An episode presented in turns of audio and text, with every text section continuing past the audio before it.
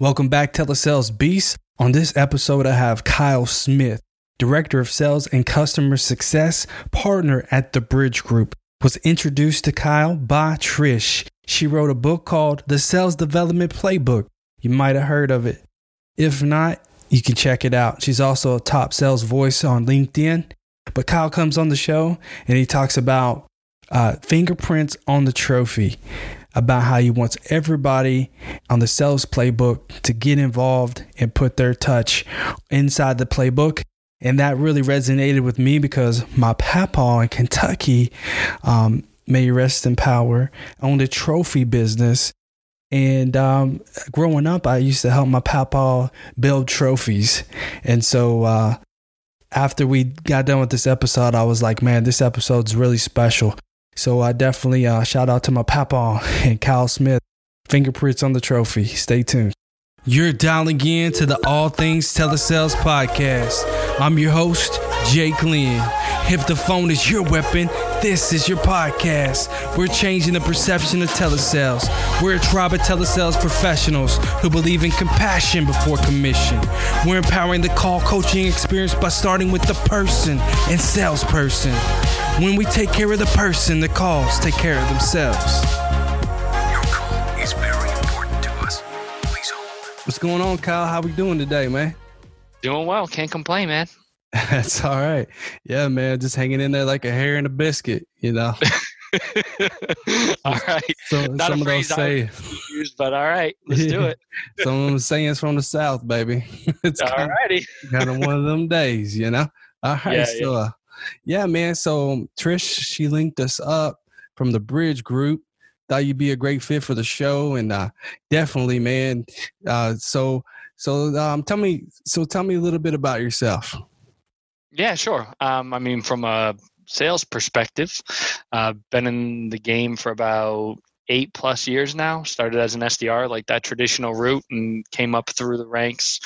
Um, started consulting with Trish and the Bridge Group about six years ago, and worked with a bunch of B2B tech companies ever since, just helping to form sales strategies and get successful implementations of inside sales off the ground.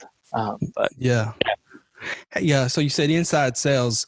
So um I had one tech company, they they just weren't really sure what inside sales, what that actually meant. And uh, so what does that mean to you, inside sales? Yeah, to me, it's just a clear delineation between people who live in the region or geo that they support and actually meet face to face with customers versus people who do so over the phone or a Zoom meeting like we're doing right now. So, just somebody who um, meets with customers virtually versus goes and bangs on doors and meets with them face to face. Got it. So like telesales then sounds like A hundred percent, yeah. So your terminology and the purposes of this podcast, I will go with telesales. Yeah, a hundred percent. yeah, man, cool. So so inside sales, um, well also like ter- so, so one one concept one uh, perception of that is it's um according to the territory. So if they have like regions and territory, it's inside their territory. But I like like how you break it down. It's just simply put a customer facing role. Yeah, a customer facing role, like typically we use it as an umbrella term, meaning an, an inside sales would encompass what, what is now called sales development or SDRs, BDRs, LDRs, whatever you want to call them, people who front end the sales process, account execs who take things through to closed won, and then either um, customer success managers, account managers, um, to some extent even implementations. But all of those roles would be part of an, the umbrella term inside sales in, in our vernacular. Got it. Cool, man. I appreciate you sharing that. So, man, uh, Kyle, what what are you most excited about right now? What am I most excited about right now? Well, I mean, to be honest, not not from a professional standpoint. I'm ready to see what happens with Tom Brady in free agency, but um, right? Yeah, personal or professional, baby. yeah, exactly. Um, but outside of that, um, I think one of the things I'm most excited about, to be honest, is companies that we're working with taking a really hard look at the ROI behind their sales development organization and making really good decisions as a result of that. Um, yeah, so I think we've rode a wave of grow by any means necessary and a lot of um, butts and seats mentality and just sinking money into um, fueling growth. But now companies are starting to become a little bit more uh, focused on the efficiency of that spend. And what we're seeing is process improvements, um, better candidate hiring profiles, better training, better enablement, better Yeah. uh, sales tech adoption, right? So it's just like more effort is being placed on making sales development do what it was meant to do instead of just saying, all these other companies have SDRs. Let's just hire a bunch of recent college grads, call them SDRs, and just hand them a phone and expect that that's going to work. Yeah. So so I like that you guys work with the SDR, the AE, and the CSM. Yeah. I I know why that's important, but to you, why why is that important? Because I think your full sales process or the customer life cycle or or however you want to view it is riddled with dependencies. So for us, oftentimes when we start engaging with a company, they say, I want you to just look at my sales development org. We say, okay, um, we can provide some recommendations there, but you have to exist that that organization does not live inside of a vacuum. Changes that you make to sales development impact everything. The expectations that you set in the initial call and how they transition things over to an account executive, like we need to have all of those things in mind. What do they pass? Introductory meetings, fully qualified opportunities. What do you have for AEs? Can they take intro meetings to close?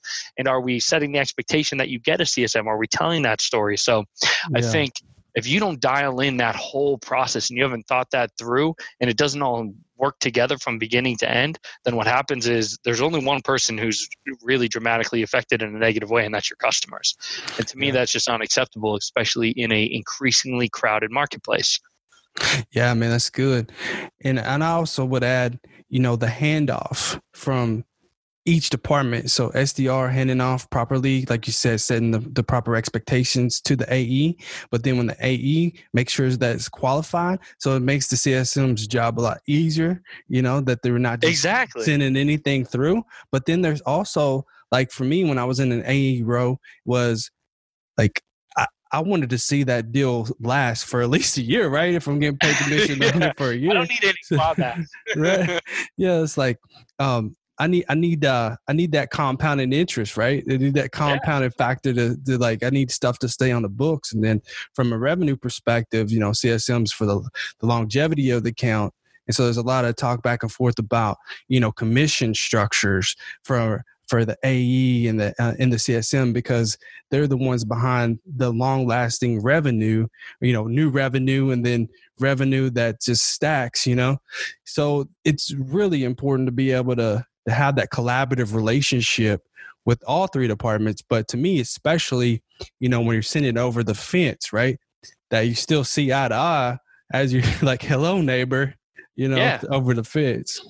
Yeah, and dialing like w- dialing in what is that handoff process to your point, and then how are we exchanging information in a way that gives you what you need to give the customer the experience that we're looking for to optimize retention, of course, and adoption. But then also, how do we make sure that that also scales? Because we can't do necessarily, depending on who you are. Like if you sell whatever million and a half dollar deals and you do six of them a year or something like that, sure, we could do a full day meeting about every customer. But if you're more transactional, you can't necessarily do an hour long call for every single customer. So how do we make sure that the information exchange happens as efficiently as possible and that that customer experience is still seamless? Like that's the challenge that we start to have to tackle. Yeah. How do we operationalize that through um, our CRM or whatever technology we have at our disposal and all that?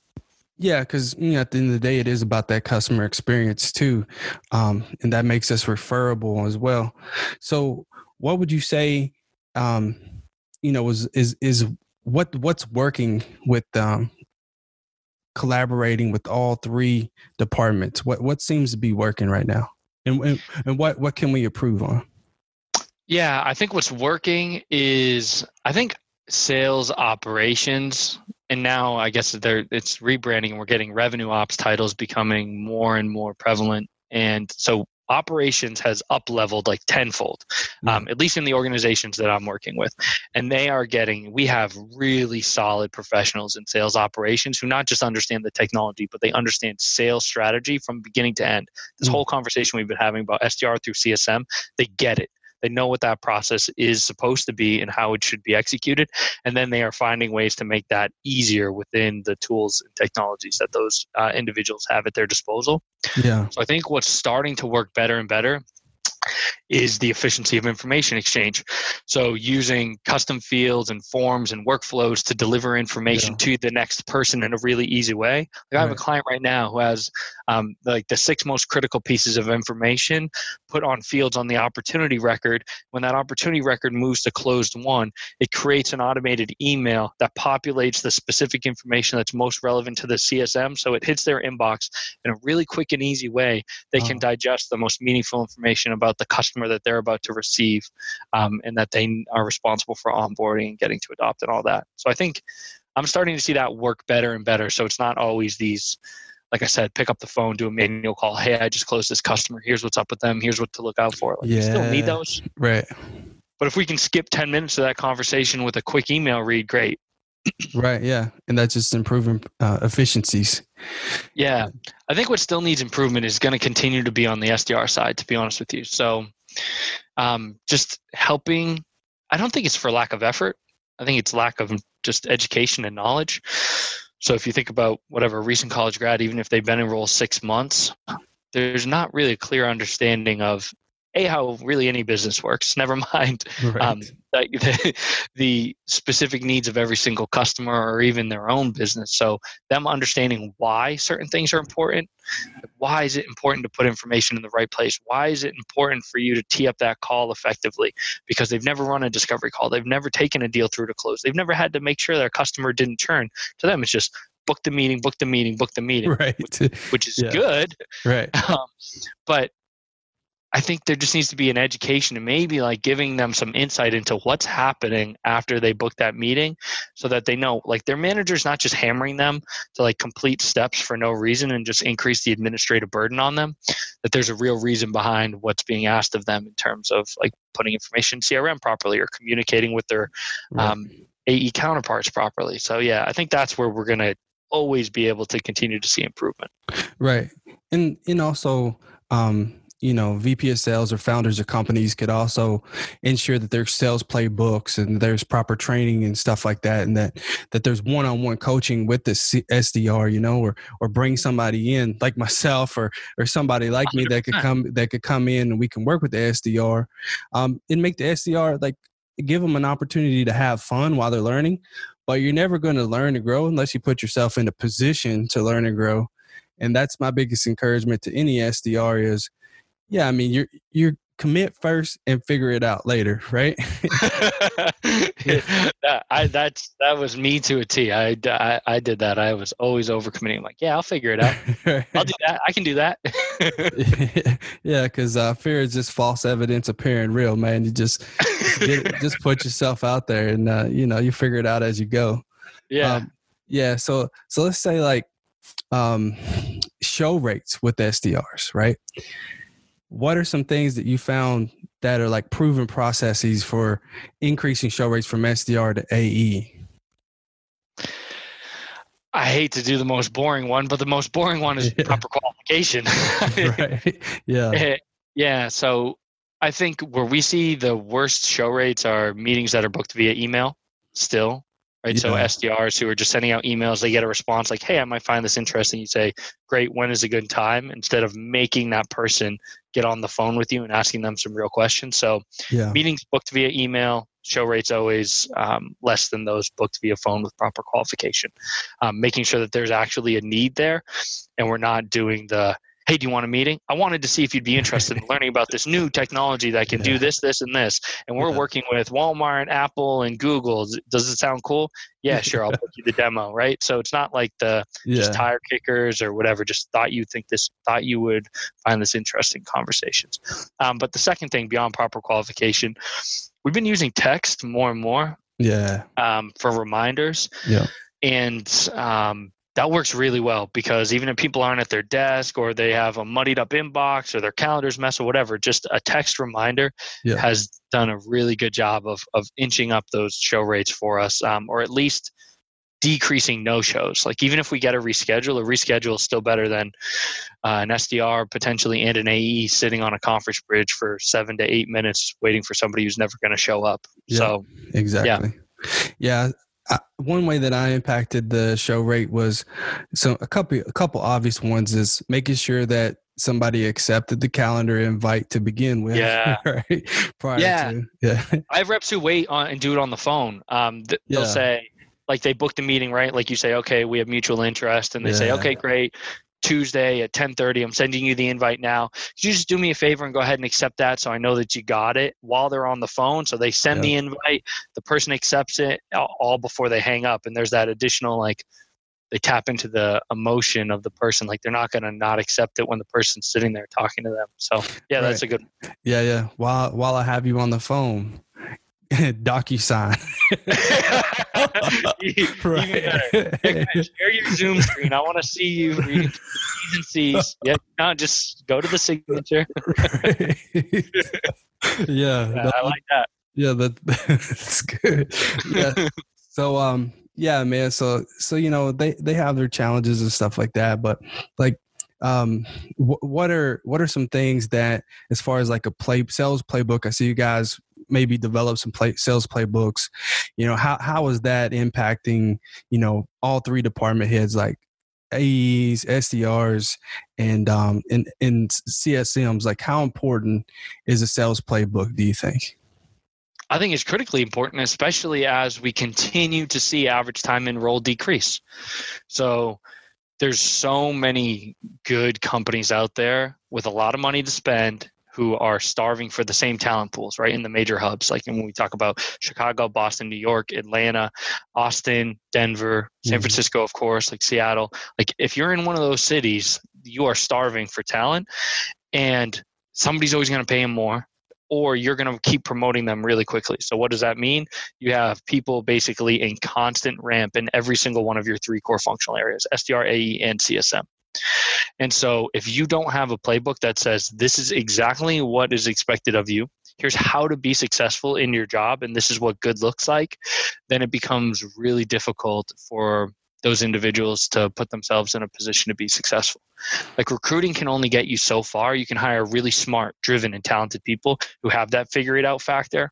Yeah. But at some point, you're going to hire some B and C people, and you need to have a process or an engine that just says, just do these steps, and we'll get what you what we need from you. Yeah. And it's like eating an elephant a bite at a time, too. I mean, it, you know, a playbook can be 50 some odd pages, you know what I mean? But because it's always mm-hmm. evolving, it's always adding to, or should be, because you should mm-hmm. always be looking at ways to improve processes, you know? Yeah. Don't I know it? I write them. yeah. 50 pages Yeah. is right. Yeah. Yeah. Yeah. Is that, is that about right? Yeah, 50. some of them are 65. Depends on how many groups are included in one playbook, how many buyer personas, how much messaging we include. But yeah, they Yeah. they get uh they get pretty comprehensive. But we have reps who swear by it. The reps who we have who embrace playbooks and truly just say like, I am not going to let my ego hold me back from doing well. And they say, I'm willing to accept the collective ex- uh, experience of a third party firm like us, the Bridge Group, um, all of my management team, all of my peers, the executives, and the people who came before me. I'm going to assume that all of their collective knowledge that went into building this playbook is more than I have three months on the job. and the people who who um, can stomach that and accept it and just say, I'm going to try it this way. And this is really easy because it's delivered to me in bite sized chunks. that just lets me know exactly what to do. Are the reps that we see ramp the fastest and become the most successful over time and role. Yeah, for sure. And uh, you know, as coaches too, though, like I, I, for example, I had this uh, Spanish teacher. He'd always say, "It's on the board, class A. It's on the board." You know, it's like, in other words, it's right in front of your face. Just look at the freaking board, you know. So instead of like just saying, "Well, it's in the playbook," you know what I mean? Like that's a Yeah. coaching opportunity. Let's go through the playbook together, and I'm going to show you where it is, and let's talk about it. Like that's that's a coaching opportunity. But oftentimes I see it's in the playbook, it's on the board, Class A. So what, what's what's your take on that? I want the reps. I don't. I think if it's something that is only created by management, or a consultant, somebody like us, um, or um, not the reps, I think it's really hard to drive adoption, and it Yeah. is a little forced. So, have you ever heard like when when um, teams win the Super Bowl, and then everyone grabs the trophy and their fingerprints are all over it, and that's every team's like favorite time with the trophy. Sure, like later when it goes in the case, they polish it all up and it just looks all shiny. But the team's Yeah. favorite part is when everyone on that team has touched that Lombardi and their fingerprints and all like the greasy things are all over it, but they all you can see it and they all Mhm. touched it because they all were part of creating that thing or getting their hands on it. And and I think about a playbook in a similar way where if I can't get the reps to have their fingerprints all over that playbook, then they're not going to adopt it. They're not going to be excited about it, and they're not going to truly understand the content that's in it.